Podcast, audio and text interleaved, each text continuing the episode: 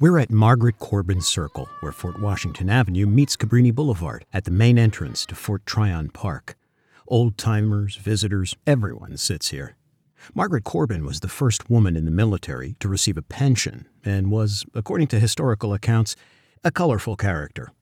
Looking west, there's the gardener's cottage, once part of the Billings estate, now used by the Parks Department. Sometimes, if you look up and the sun hits it just right, you might see the Eruv, a thin wire surrounding the neighborhood. Since observant Jews aren't allowed to carry items outside the home on the Sabbath and holidays, the Eruv serves as a symbolic extension of a private space. It's a legal loophole, so they can carry things like keys or push baby strollers. Several local Jewish groups sponsor its maintenance, including fixing the wire when kids throw pairs of sneakers around it. Southeast of the circle, you'll see the 190th Street Art Deco A train station on the National Register of Historic Places. The neighborhood relies on the elevators there to reach the subway and the rest of the heights. When the station opened in 1932, residents had to pay extra to use the elevators. The MTA finally ended the practice in 1957 thanks to New York State Senator Joseph Zaretzki, who represented Washington Heights. The elevators are often under construction. If you sit around the circle long enough, you might start recognizing the regulars. Every group and generation has them.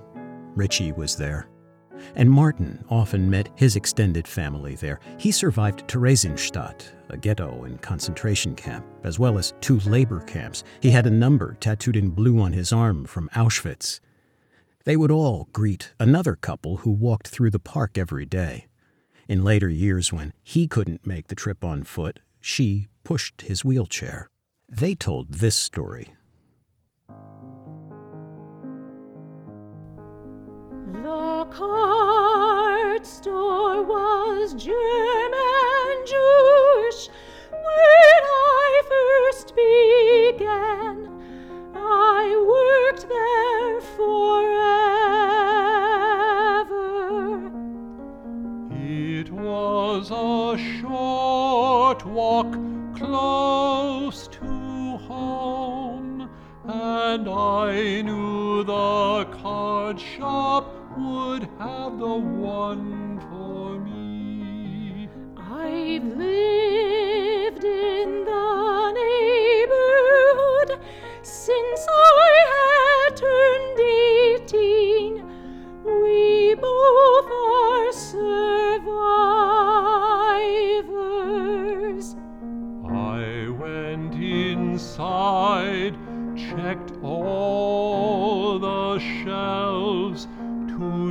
if they had a small sharpener somewhere. My boss tried to warn me. She said she'd help me. She said he's cheap and a waste of my time. But when she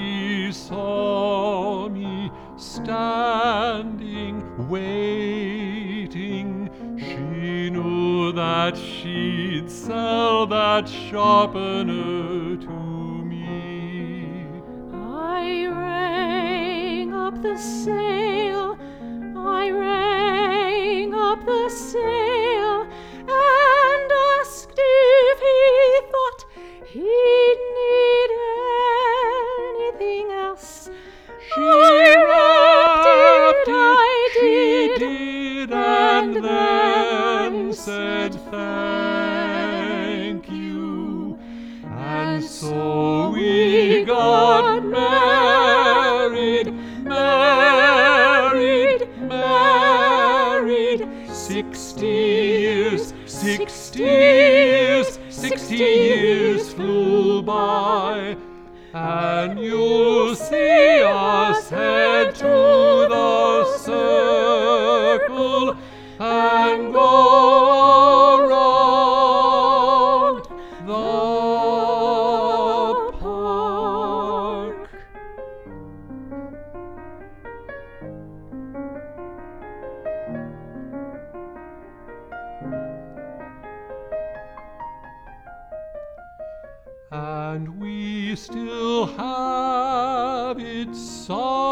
somewhere, somewhere from that small store. It's, It's in a drawer. It's, It's in a drawer. It's from the store. We have to